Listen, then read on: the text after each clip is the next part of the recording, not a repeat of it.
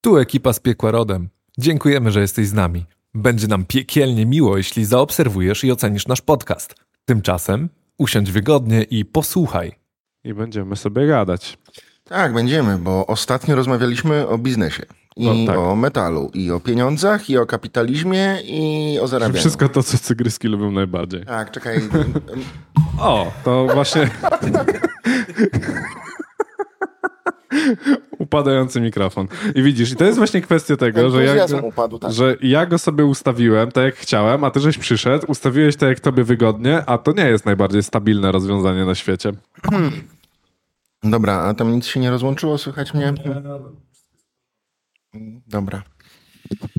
Okej, no więc tak, y, rozmawialiśmy o tym, co tygryski lubią najbardziej. Maryla Rodowicz miała jakiś tam piosen- jakąś piosenkę nawet na ten temat. Co? A może zaśpiewaj. E, czekaj, bo to, co nas podnieca, to się nazywa kasa? Jakoś Aha, tak to, to a, faktycznie. No. To była Maryla. No, no to Kurczę. była Maryla. No. No, yy, niech żyje bol. No, dobra, yy, no to wracamy do tego tematu, bo yy, wtedy omówiliśmy właściwie top 15 zespołów, które najlepiej zarabiają w muzyce metalowej. No, I o tym głównie w sumie mówiliśmy. omówiliśmy sobie top 10, ale w ramach obgadywania tematu top 15.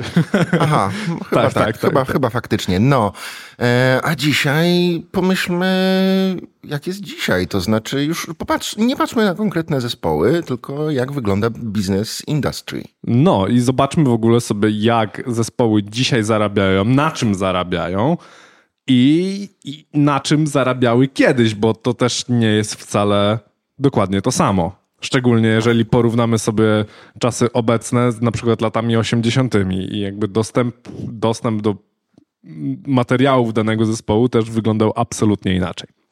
No właśnie, to może zacznijmy od tej historii, bo to nam trochę pokaże pewne mechanizmy i, i łatwiej będziemy mogli porozmawiać o, dzisiejsz, o dzisiejszych czasach. Historycznie, no też sprawa jest, it's complicated oczywiście, bo, bo tych rynków muzycznych było przynajmniej kilka i one wcale, wcale, wcale nie były jednolite. No przede wszystkim było coś takiego jak żelazna kurtyna, Wschód i zachód, na wschodzie rynku muzycznego jako takiego rozumianego w dzisiejszych kategoriach nie było. Zapomnijmy o tym, więc o tym nie będziemy sobie mówić. To może na inną okazję. O, to jest fajny podcast. E, Ale, ale mm, skupmy się na zachodzie, gdzie e, bardzo upraszczając sprawę rządził kontrakt. Jeżeli był zespół i wszystko jedno, czy on grał muzykę metalową, jazz czy, czy, czy pop, e, no kontrakt rządził wszystkim, ponieważ zespół podpisywał kontrakt z wytwórnią, tam były pewne warunki, e, które określały dokładnie to, na czym zespół będzie zarabiał. Czy będzie miał e, pieniądze od y, jednej sprzedanej płyty, od każdego egzemplarza, czy też po prostu wytwórnia wypłaca konkretną sumę na dzień dobry. Macie tu 5000 dolarów i się cieszcie, a my bierzemy wszystkie prawa do waszych płyt, niezależnie od tego, ile ich się sprzeda. Wiele zespołów na tym się przejechało, bo okazywało się, że dostawali naprawdę śmieszne pieniądze na dzień dobry, a ich album później robił zawrotną karierę. No ale były też takie, które, które e, skasowały pieniądze i się rozpadły później, więc to, to inna sprawa.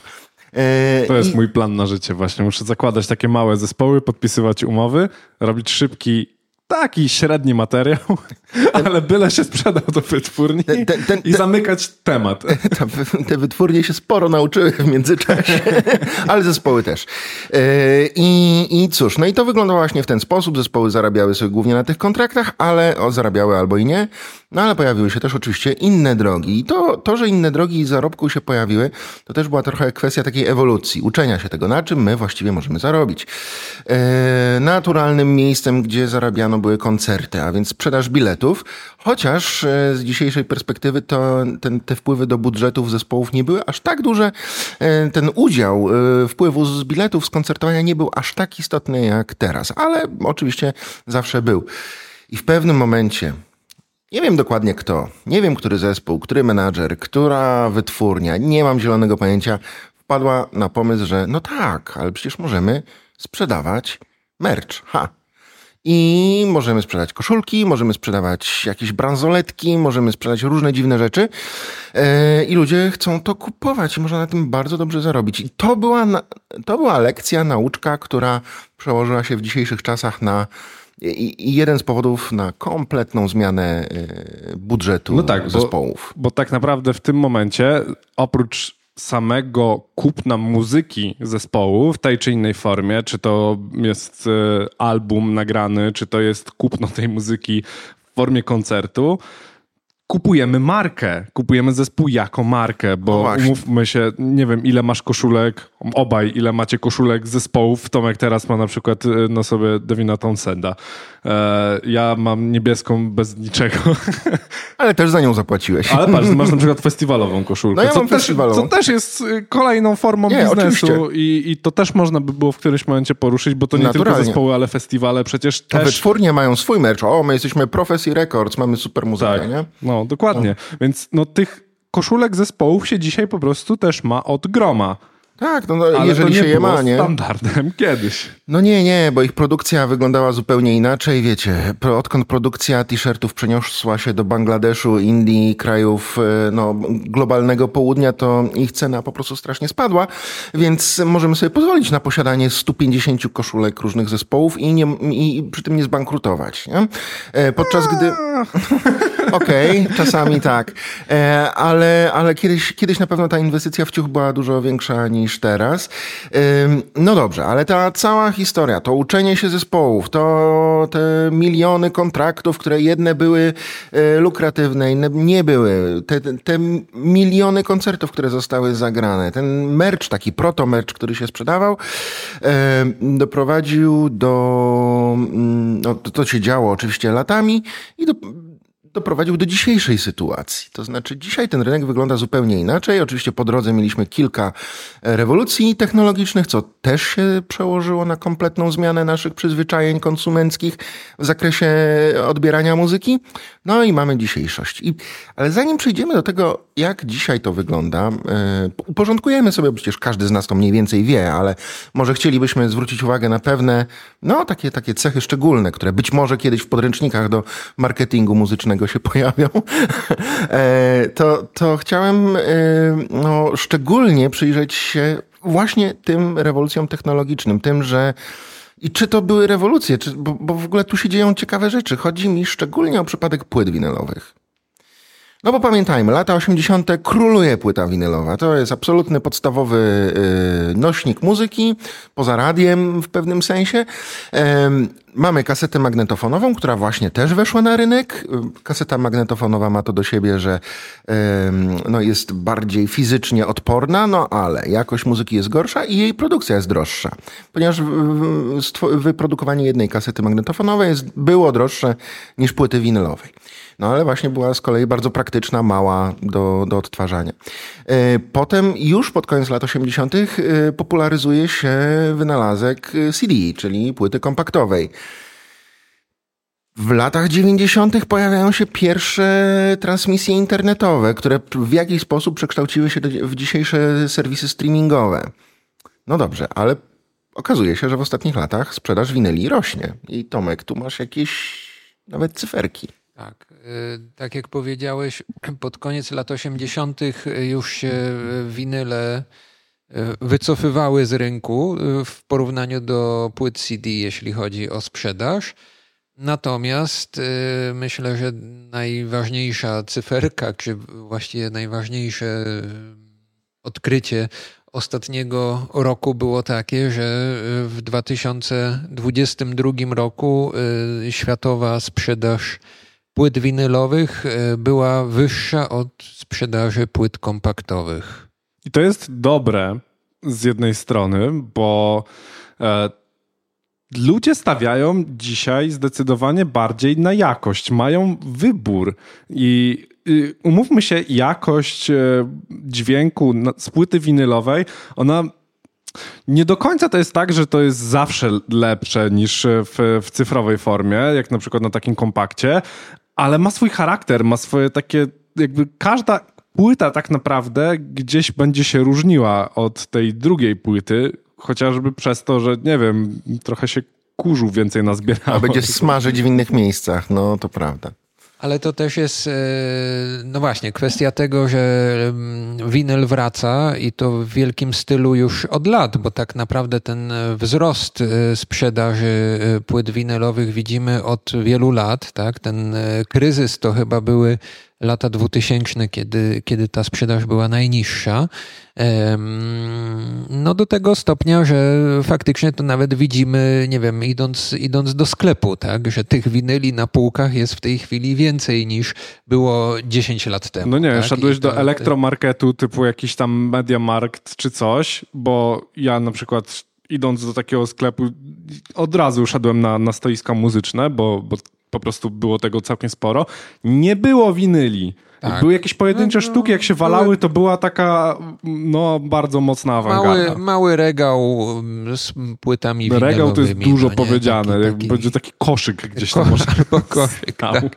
No to prawda, to prawda, a, a teraz no, wygląda to zupełnie inaczej. Nie mamy... W nie mamy... możesz kupić winyle. To tak, prawda. To prawda, a, a w Mediamarkcie nie zobaczymy wielkich przestrzeni wypełnionych tak, koszami czy półkami z CD-kami, tak, mhm. bo tego już nie ma. No. E, I to się, to się e, zmieniło no, na przestrzeni kilku, e, kilkunastu lat. No i teraz winyle przechodzą renesans po dokładnie 35 latach, kiedy przez 35 lat sprzedawała się lepiej płyta CD, tak? A teraz winyl na nowo ma się lepiej.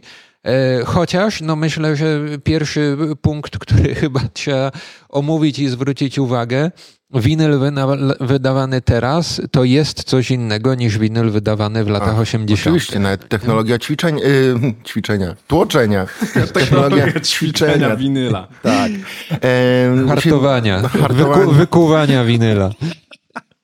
To się bardzo zmieniło i głównie poszło w stronę taką, żeby było tańsza, ale też jakość jest lepsza, faktycznie. I, mm, i nie jest aż tak bardzo zmienna, bo e, to, co się działo w latach 80., kiedy, kiedy winyle pomału opuszczały rynek, ten najpopularniejszy, to wynikało oczywiście z wielu rzeczy, ale również z tego, że autentycznie spadła jakość surowca, a to z kolei była pochodna mm, kryzysu, kryzysu ropy naftowej. Ropa była bardzo droga, winyle były tworzone częściowo właśnie z ropy naftowej i, i, i po prostu wytwórnie dążyły do obtanienia z efektem takim, że no, no spróbujcie sobie puścić taką cieniutką 90-gramową płytę winylową z lat 80., to się przekonacie. No, to, to znaczy... To, to pęka w rękach zasadniczo. Tak, tak i, i naprawdę to nie są żadne dobre wrażenia. E, także odpuśćcie sobie najlepiej. Ale dobra, ale wydaje mi się, że kluczową kwestią jest to, co Rudy powiedziałeś, że dzisiaj jest wybór. To znaczy, tak. okej, okay, chcesz winyla, idziesz, pakujesz forsę w winyla. Chcesz świetnej jakości dźwięku, ekstra, kupujesz kompakt. Nie, nie, nie, nie. Idziesz do internetu i szukasz wave'ów albo flaków. Okej, okay. No bo, też możesz, bo, oczywiście. Bo mówmy się, że CD jednak no, ma swoje za znaczy, uszami. Generalnie my nie chcemy wywoływać żadnego flame'u e, audiofilsko e, nie, nie, nie, fanboyowskiego czy fangirlowskiego, bo, bo to nie o to nam chodzi, ale no faktycznie, ja, ja, ja też uważam, że CD w moim doświadczeniu ma swoje minusy. Mm. No w każdym razie ja dzisiaj, jak konsumuję muzykę, jak to się tak ładnie nazywa mm. w branży, no to konsumuję ją przez serwisy streamingowe, e, szczególnie jeżeli chodzi o nowości. E, no i właśnie przez płyty winylowe, co oczywiście skutkuje tym, że muszę mieć mocne stropy w kamienicy, bo one ważą. E, szafki też nie mogą być jakieś takie najtańsze z Ikei, tylko te ciut ja. Ja już mówiłem, jakby mieszkasz niedaleko teraz, jakby tak. twoje poprzednie mieszkanie, na którym zostawiłeś tonę winyli, jakby też jest niedaleko, to jest dalej ta sama ulica, y, a miejsce, w którym nagrywamy jest jest y, jakby tylko oddalone o pół kilometra dalej. Nawet, chyba nawet nie. Nie, chyba tu nie ma pół nie kilometra. Ma. Nie, dobra, okej. Okay. Niech będzie, że z kilometr to może mam do ciebie już teraz na nowe dobra, mieszkanie. może tak, tak. Więc Naprawdę, jakby jedno popołudnie stary, ja ci to wszystko przewiozę. Dzięki stary, wymyślimy coś. Nie, nie, nie, spokojnie, spokojnie. Winyle, winyle swoje ważą i faktycznie, no tutaj przeprowadzka bez wsparcia jest niemożliwa. O, i tu e... widzisz, kolekcja e, nowych winyli będzie ważyć więcej niż kolekcja starych winyli. Tak, o. No bo... tak, Czy to tak oznacza, będzie. że mają też wyższą wartość? A wiesz, z tym bywa różnie, bo jakieś kolekcjonerskie, tu już wychodzimy w ogóle ze świata muzyki muzyki wchodzimy w świat kolekcjonerski, który rządzi się swoimi prawami i tam, wiesz, może się okazać, że płyta winylowa e, na beznadziejnej jakości, nawet, nawet kiepskiego zespołu po prostu, no ale rzadka i z jakichś e, przyczyn wyjątkowa na rynku, może osiągać absurdalne ceny. Znaczy, e, nie mówimy tutaj o setkach dolarów, tylko o tysiącach. Just like that, po prostu. No jakoś tak to wyszło. A płyta z kolei dzisiejsza, dzisiaj wydana um, bardzo dobrej jakości, no to będzie jakaś standardowa cena, tam powiedzmy stu paru złotych, nie? E, i, I możemy faktycznie z takimi paradoksami się spotkać, ale w ogóle rynek kolekcjonerski odpuśćmy, bo to jest inny świat. Ja nawet nie wiem, czy mam ochotę o tym rozmawiać, bo czasami jest to bardzo dziwne. To jest, myślę, temat na inną rozmowę, ale, ale to, co tutaj jest ważne i zasygnalizowane, no bo to, to, to jest kwestia tego, e, czemu e, teraz te winyle się tak świetnie sprzedają, tak? Czyli inaczej mówiąc, jakie są powody tego, że y, ludzie kupują winyle i mówimy tu tak już konkretnie o rynku pierwotnym, tak? I Czyli mówimy o świeżo wydawanych płytach, a nie o kolekcjonerkach sprzed y, wielu, wielu lat, tak? Kto no je kupuje i, e, i, i dlaczego? Więc może najpierw odpowiedź na pytanie, kto je kupuje mhm. i tu też druga zaskakująca informacja, Znowu, jeśli chodzi o ten rok, raport z roku 2022, tak, to wychodzi na to, że e, ogromną częścią, ogromną grupą nabywców jest e, pokolenie Z. Ja się zastanawiam, jak? Jak to jest możliwe? No, e... mi się też to kompletnie nie W sensie, e, jak rozmawiam z, z tymi ludźmi, bo, bo gdzieś tam mam styczność i, i obserwuję to, w jaki sposób oni funkcjonują w dzisiejszym świecie, to to nie są raczej osoby, które garną się jako pierwsze, nie wiem, do pracy w fabryce, do, do zarabiania po prostu kasy na, na pracę. Oni są bardzo ukierunkowani na work-life balance, taki pełną gębą. E, jednocześnie mam wrażenie, i tutaj proszę mnie poprawić i, i nie bić w żadnym wypadku, bo, bo, bo cenię sobie swoją mordę w tej postaci, jaką mam mimo że radiowa. E, I jak to jest możliwe, że ludzie, którzy, umówmy się, raczej mają roszczeniową postawę wobec życia i, i całego świata, jak to jest, że ich stać na te winy? To nie jest tania zabawa. No, ee... Kochani Gen Z, powiedzcie mi to. Na czym wy robicie takie siano, że kupujecie se winyle? No ja nie wiem. Wiesz, ja myślę, że trzeba by było zebrać grupę fokusową przedstawicieli Gen Z i z nimi porozmawiać. No, zacząłeś, Ej, zróbmy zacząłeś to. ostro z tą roszczeniowością. Ja będę teraz adwokatem.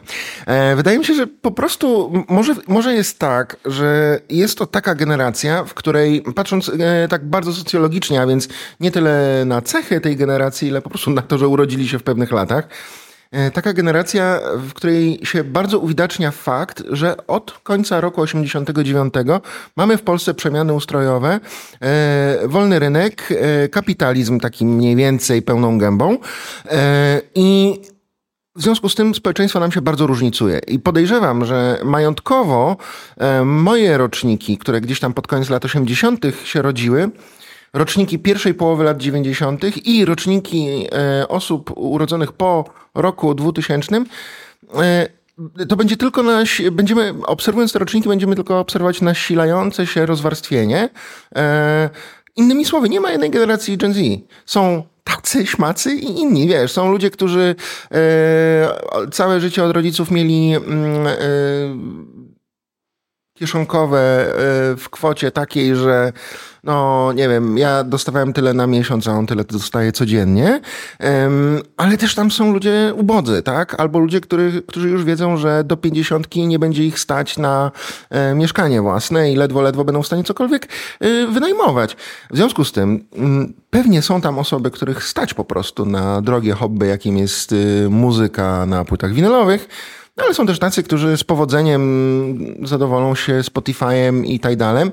A i, i to nieźle, jeżeli to będą te płatne wersje, bo może się okazać, że będą musieli jednak no, na darmowych bazować. Ale to nie zmienia faktu, że y, nie do końca wiemy, dlaczego Gen Z te płyty kupuje. Tym bardziej, że do takich informacji nie udało mi się dotrzeć, tak? Ale przynajmniej nie wiemy, wiem, nie co wiem się do sprzedało końca. najlepiej i nie Tak, była to tak, płyta tak, metalowa. Tak, tak, tak. To nie był metal, tak, bo to akurat ten raport y, dotyczył w ogóle sprzedaży tak płyt globalnie, tak? I wiemy, że wśród jednych, i, y, no wśród najlepszych sprzedawców, tak, zespołów, które sprzedają najwięcej winyli teraz, y, czy wykonawców, no to, to mamy tam Harry'ego Stylesa czy Arctic Monkeys, tak? No to to to jest muzyka e, popularna, e, no i właśnie popularna wśród e, Gen Z też, tak? E, No ale nie do końca wiemy, jakie są motywacje, tak? To myślę, że jest temat na ciekawe badanie rynku, jakby to było w Polsce, jakby było w innych krajach. Musimy tak? puścić jakąś Czy to- ankietę y, i, i, i zapytać. Ile masz lat, z czego słuchasz muzyki i e, ile dostawałeś kieszonkowego? Tak? No ale, ale właśnie to tu pojawia się istotny temat, yy, który, no bo tego nie jesteśmy w stanie omówić, dlaczego Gen Z tyle kupuje płyt, ale możemy omówić to, dlaczego Janek, yy, ty tyle kupujesz. No właśnie, jak to jest Czyli- możliwe, że nie byłeś w stanie ich przetargać z jednego Hipote- mieszkania na hipotetycznie, y, jakie, jakie są walory y, płyt winylowych poza, poza kwestią jakości dźwięku, o której już rozmawialiśmy? Okej, bardzo chętnie odpowiem na to pytanie, ponieważ łączy się to. No, łączy się to z innym istotnym zagadnieniem, które jakoś ustawia nam dzisiejszy rynek muzyczny, czyli z merchem i sprzedażą merchu i brandowaniem zespołów. Ale e, zanim do tego przejdziemy, odpowiem na Twoje pytanie. No, ja winyle kupuję głównie dlatego, że winyl istnieje fizycznie, jest aspektem istnieje sobie w rzeczywistości fizycznej, ma swoją wagę, ma swoje wymiary, ma swoje kolory, stronę graficzną i tak dalej. Ja to bardzo cenię. To znaczy, lubię mieć w ręku to, czego słucham. E, lubię widzieć. Ja zawsze byłem okładkowy. To znaczy, zdarzało mi się, szczególnie jak przy, za, za, zaczynałem swoją przygodę z metalem, a nie było właśnie serwisów streamingowych, wchodzić do tych Mediamarktów, Empików, innych księgarni muzycznych i oglądać okładki. Jak mi się spodobała, to tę płytę może nie od razu Oceniałeś płytę po okładce. jak najbardziej. Oj, ja byłem z tych. Jak najbardziej. I po prostu kazałem ją sobie puścić i, i tam słuchałem, czy, czy daje się to słuchać, czy nie. E, Różnie to bywało. Czasami, czasami faktycznie piękne okładki okazywały się zawodne, jeżeli chodzi o, o, o zawartość muzyczną, ale wiele razy również e, były, były zbieżne. Także kwestia okładki była dla mnie zawsze bardzo istotna. I jeszcze to chyba, może to jest najważniejsze, że y, ja faktycznie słuchając płyty winylowej muszę chociaż ułamek swojej uwagi na to poświęcić. No jestem przykuty do pokoju, gdzie stoi gramofon i i wzmacniacz i głośniki. Wcale nie jakieś audiofilskie, nie mam na to żadnego fetyszu, jeżeli o to chodzi.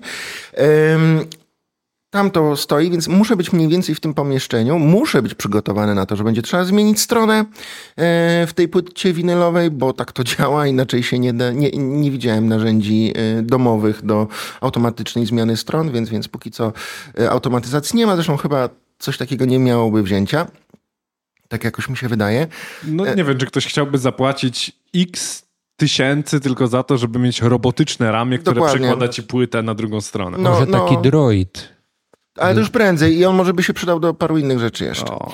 E, ale, ale, a przy okazji przekładałby płyty winylowe. Kupiłem cię, bo chciałem, żeby ktoś mi przekładał płyty winylowe. Czy możesz mi też przełożyć z binarnego na nasze, ale, ale twoje główne zadanie to przekładanie. E, Droid może równocześnie powiedzieć, stary, odczep się, ja ci po prostu tę muzykę puszczę z moich uszu, nie? No i z uszu to. I w tym momencie, no ale dobra, nie, nie wchodźmy w to science fiction, bo dojdziemy, bo, bo z innych rzeczy też mógłbym puszczać. Czy wiecie, jakiej muzyki słuchają droidy?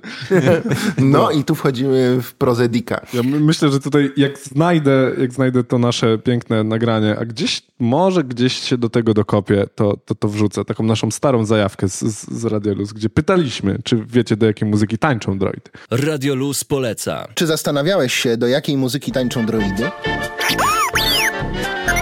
Czy zastanawiałeś się, do jakiej muzyki tańczą droidy? Jak mogłeś do tej pory nie pomyśleć o tym, do jakiej muzyki tańczą droidy?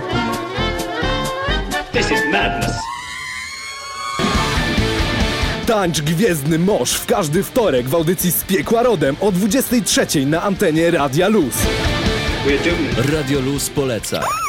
Dobra, y, no i właśnie, czyli podsumowując, kwestia fizyczna, grafika, e, wymagane skupienie to są te rzeczy, które ja w winach oczywiście pomijając aspekty czysto akustyczne, e, najbardziej cenię i, i dlatego kupuję i dlatego mam z nimi problem, bo muszę je w końcu przewieźć z jednego mieszkania na drugie, ale tutaj już Rudy się zaoferował, także będę o tym pamiętał. Oczywiście. Ja No dobrze, ale y, przejdźmy może właśnie do kwestii tej, którą zasugerowałem. No dobra. I chyba ona wypływa też z, tego, z tej fizyczności winyla, czyli do merchu. Bo y, w momencie, kiedy pojawiły się, y, pojawiły się serwisy streamingowe i one bardzo stały się popularne, no myślę, że zdominowały w tej chwili branżę, jeżeli chodzi o taki podstawowy sposób y, sięgania po muzykę. No, musiał się zmienić również sposób zarabiania zespołów. To, I to diametralnie. Naprawdę. To była faktycznie rewolucja. E, Ponieważ serwisy streamingowe zazwyczaj płacą zespołom, wykonawcom, których muzykę prezentują, śmieszne kwoty. Oczywiście to też trochę zależy od kontraktów. Wiem, że niektóre serwisy streamingowe mają specjalne mm, mm, kontrakty z pewnymi z- zespołami, choć zazwyczaj są to artyści bardzo e, popularni, którzy napędzają w ogóle e, ludzi, żeby, żeby słuchali jakiejkolwiek muzyki. Natomiast taka, taka, taka, to, to, to metalowe bydło, to znaczy te, te tysiące zespołów, nie, tak mówię językiem i o, o, o, takim, o, w jakim o tych zespołach myślą e, CEO e, serwisów streamingowych, nie? No po prostu drobnica, tysiące jakichś zespolików, każdy ma tam trochę słuchaczy, no ale bez przesady, nie? Na tym się biznesu wielkiego nie zrobi, więc większość tych zespołów metalowych otrzymuje naprawdę e, bardzo małe pieniądze. I Rudy, ty... ty Crippled Black no właśnie. Phoenix się spruło w internecie ostatnio. Bardzo że- dobrze.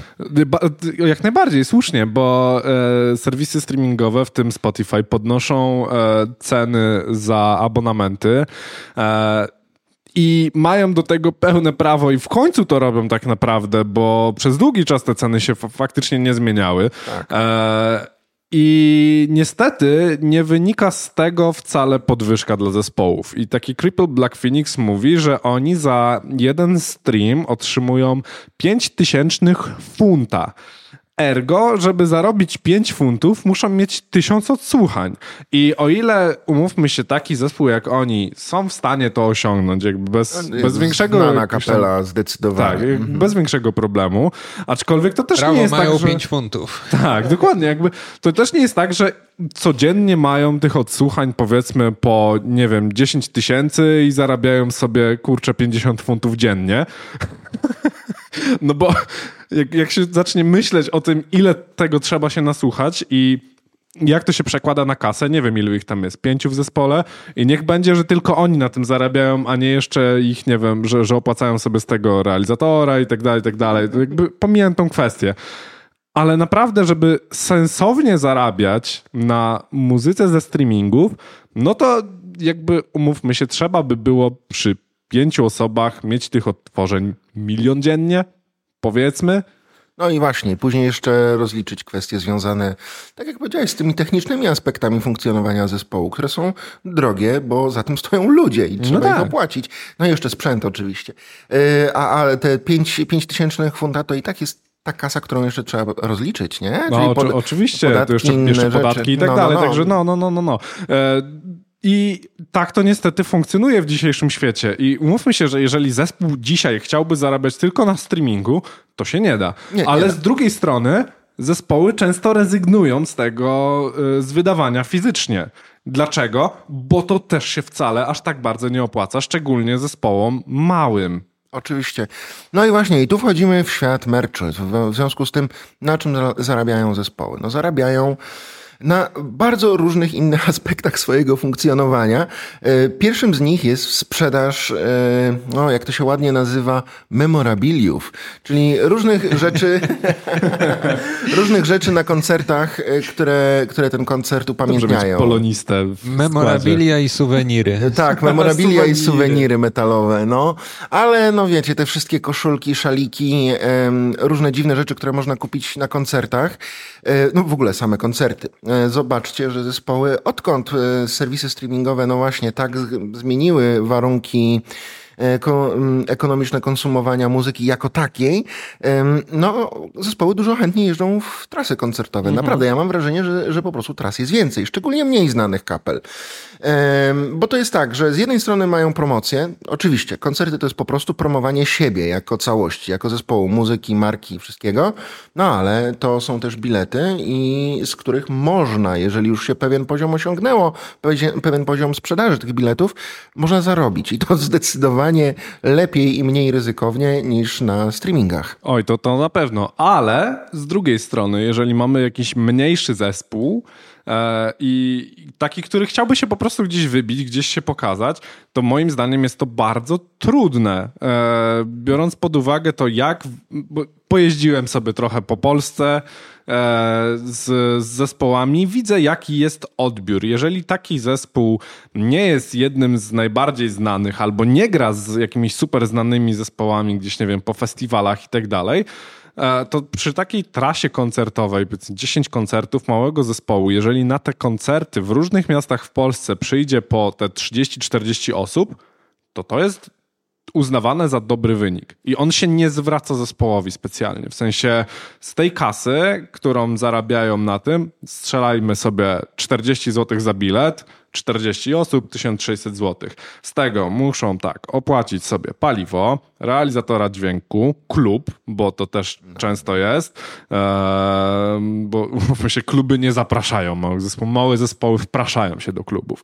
E, Często jest tak, że są jakieś supporty, e, którym też wypadałoby coś odpalić i jeżeli zespół wyjdzie z takiego koncertu na zero, to jest bardzo dobrze, a często dokłada. I tutaj właśnie, jeżeli nie pójdzie jakakolwiek sprzedaż, jakiegokolwiek merchu, to nie ma sensu w ogóle jechać w taką trasę. Zgadza się. Czasami jest, brutalnie mówiąc, y, czasami jest tak, że koncert jest tak naprawdę okazją do sprzedaży merchu. Z perspektywy oczywiście ekonomicznej, jeżeli zespół ma coś na tym zarobić. Czyli to jest troszeczkę tak jakby, wiesz, rozkręcać targowisko. Tak, tak, oczywiście dokładnie. bardzo atrakcyjne, bo to, to, to, to wiemy z czym się wiąże, e, ale ekonomicznie chodzi o to, żeby sprzedać trochę tego merchu, bo tu można coś zarobić. Chociaż też oczywiście pamiętajcie, że jak kupujecie koszulkę, no to jeszcze są koszta jej wyprodukowania, zapłacenia grafikowi. Ja jestem pod ogromnym wrażeniem tego, jak zespoły, nie tylko polskie, ale myślę, że polskie są w czołówce, jak ostatnio podniosły jakość merchu. E, grafiki, widać, że za tym nie siedzi czyjś brat i ej brat, umiesz Photoshopa? No umie, no to narysuj mnie.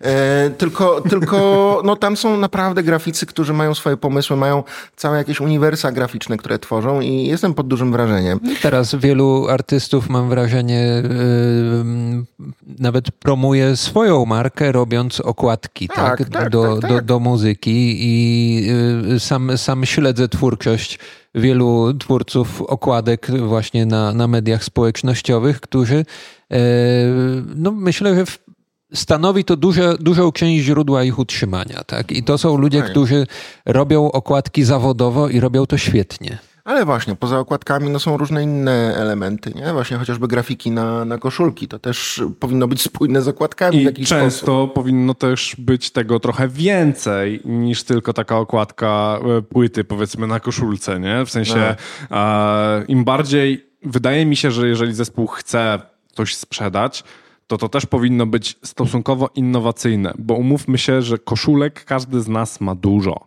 i dzisiaj jest łatwo o to, żeby te koszulki mieć i umówmy się, idąc na koncert często patrzysz na to, e, po co mi kolejna koszulka jakiegoś tam drobnego zespołu.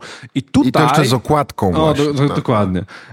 I tutaj wydaje mi się, że jest super duże pole do popisu, jeżeli chodzi o jakiś taki marketing, bo to, na jakie pomysły wpadają e, O, zespoły, no na to, właśnie. co jeszcze można wyprodukować, w jaki inny sposób Może można się sprzedać. o tym na chwilkę, Dokładnie. chwilkę bo Czapki, przypinki, paski do gitar nawet widziałem kiedyś. Tak, są, To, zgadza się. y, Co tam jeszcze, co tam jeszcze ciekawego? Pocztówki.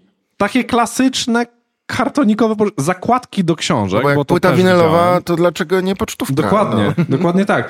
Zakładki do książek to bardzo często się, się pojawiały. Kasety. E, No właśnie, płyty magnetofonowe. W ogóle kaseta magnetofonowa to jest dla mnie jakiś fenomen, nie? W sensie to zawsze był syfiasty e, syfiaste medium, syfiasty nośnik. To było takie małe coś, żeby po prostu pan w trabancie mógł sobie puścić. No, no, no tak. To wiesz co, coś, coś jest ostatnio wysyp trabantów, bo tutaj też pewne newsy mamy, jeżeli chodzi o sprzedaż y, kaset magnetofonowych. Tak, jest dużo trabantów, dlatego, dlatego jest dużo sprzedaży kaset.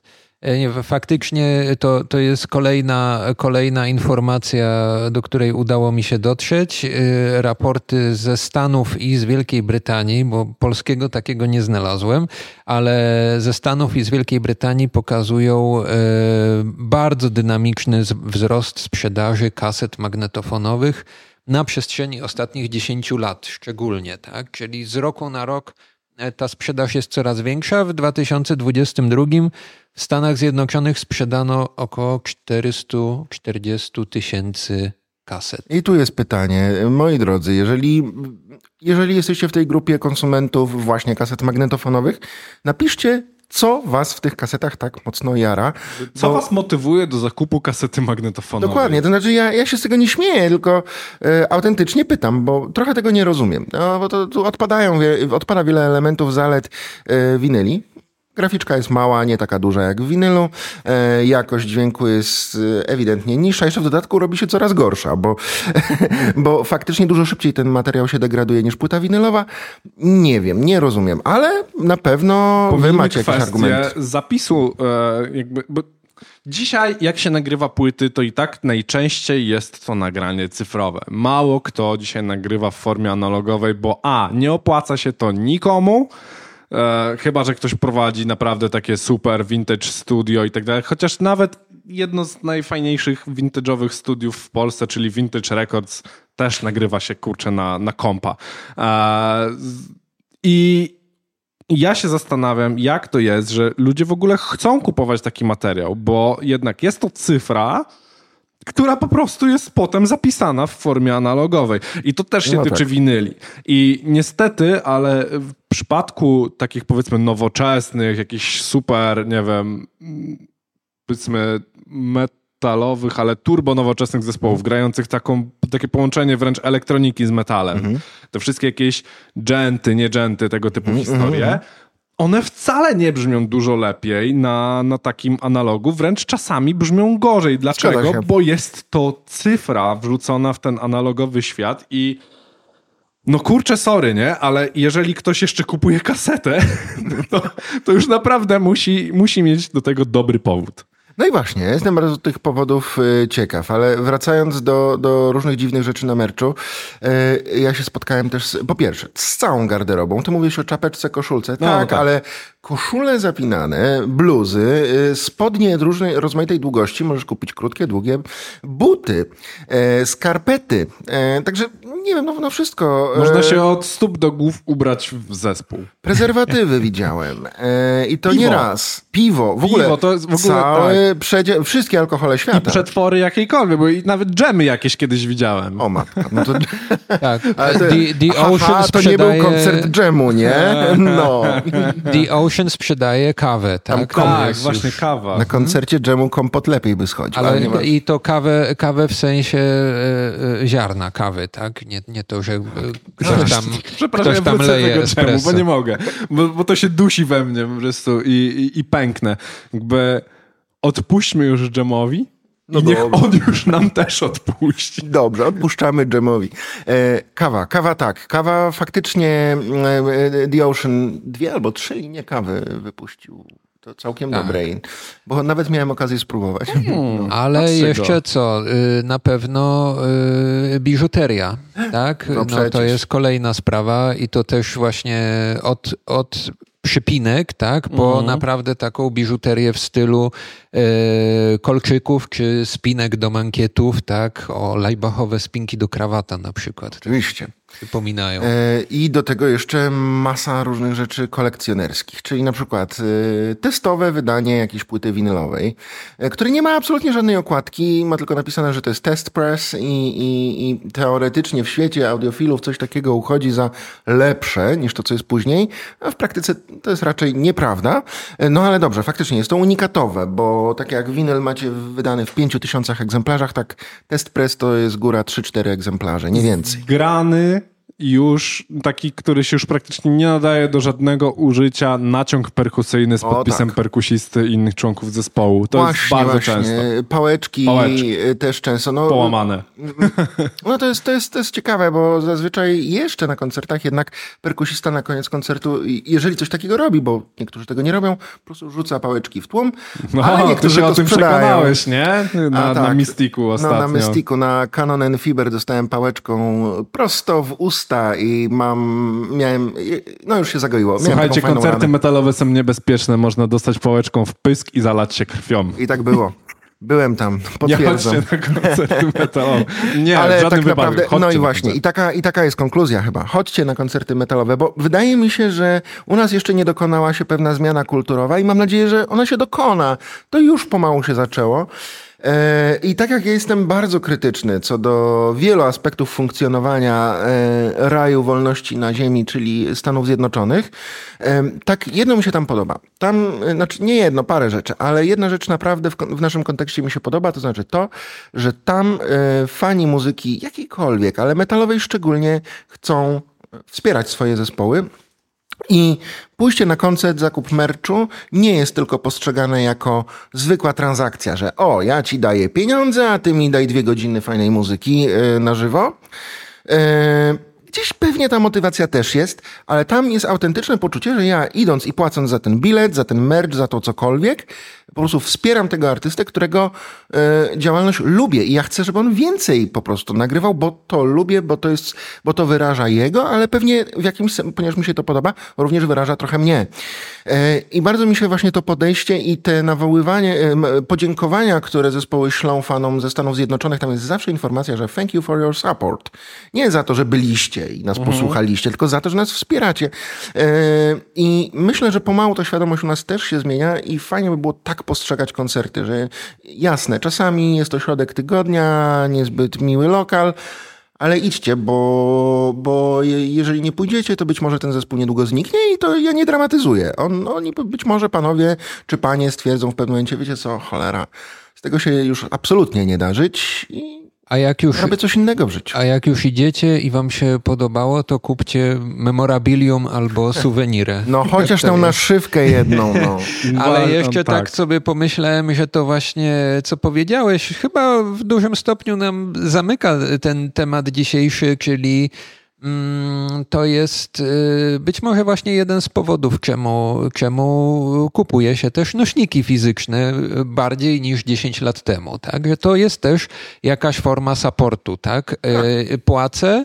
Y, No, w przypadku winyli to często niemałe pieniądze. Tak? To, nie, to nie jest tanie, tania suwenira. Nie tak? są tanie rzeczy. To, To nie są tanie rzeczy, tak? I nie ukrywajmy, że, te, że winyle teraz kosztują generalnie dużo więcej niż kosztowały e, 20 czy 30 lat temu, e, co też wynika ze sposobu ich wydawania, ale to jest właśnie ten element z jednej strony kolekcjonerski, ale i supportu, moim zdaniem. Tak? I, I Świetnie. teraz y, chyba y, może to też jest coś, czego nas pandemia nauczyła, tak? gdzie nie dało się zespołów wspierać y, chodząc na ich koncerty, tak? Co za tym idzie sprzedaż merchu też się odbywała tylko drogą internetową, tak? No i, i, i, i każdy fan muzyki chyba zastanawiał się przez moment przynajmniej, jak może wspierać swoje ulubione zespoły w trakcie pandemii, kiedy są trasy odwoływane i tak dalej. I, i myślę, że może coś, coś dobrego z tego zostało. No i słuchajcie, jeżeli macie jakieś swoje historie dotyczące merchu, tego w jaki sposób sami wspieracie e, zespoły, które lubicie, piszcie do nas. My bardzo chętnie przyjrzymy się tym tematom, a już na pewno podajcie nam swoje motywacje, dlaczego kupujecie merch i dlaczego kupujecie jakiś taki niestandardowy merch. Dlaczego kupiliście mydło Lejbacha na przykład? O, na przykład, albo dlaczego w ogóle kupiliście jakąkolwiek kasetę magnetofonową. No nie zrozumiem tego, cholera. Ale właśnie, wytłumaczcie, wytłumaczcie. Bardzo chętnie o tym, o tym jeszcze pogadamy i do tematu ogólnie kapitalizmu w metalu na bank będziemy jeszcze wracać, choć myślę, że następny e, odcinek naszego e, podcastu no, nie będzie zorientowany na to, że jakby odsapnijmy trochę też od tematu pieniędzy, em, ale, ale będziemy do tego wracać, bo temat jest potężny, obszerny i jeszcze naprawdę na mojej karteczce, którą tutaj mam, o, o specjalnie zaszeleszczę jeszcze, Jesteś jak, jak, Piotr, jak Kaczkowski w tej chwili. O, no, no, w. Minimaxie też właśnie. No, A, do, Papier i folia. Dziękuję. To, to, to imię to robi. no, no właśnie. E, no, więc jakby na mojej liście jeszcze jest dużo tematów, które będziemy chcieli e, poruszyć. E, tym, i tutaj możemy wam zaspoilować, będziemy się przyglądać najpotężniejszym wytwórniom. Będziemy patrzyli na przykład na to, w jaki sposób undergroundowy zespół przechodzi do takiego, e, tą przemianę do kapitalistycznego brandu i wiele innych tak naprawdę jeszcze pieniężnych tematów tutaj sobie poruszymy. Tymczasem jednak dziękujemy wam za spędzenie z nami ostatnich no 40 minut, jakby nie było. No, bardzo ładnie. Bardzo ładnie. No, to co? Janek? No, do usłyszenia. Do usłyszenia. Jak będzie nasz merch y, gotowy do sprzedaży, to wam powiemy. O właśnie, ej, musimy to zrobić. Chcecie nasz merch? Dajcie znać w komentarzach. Trzymajcie się. Na Cześć. razie.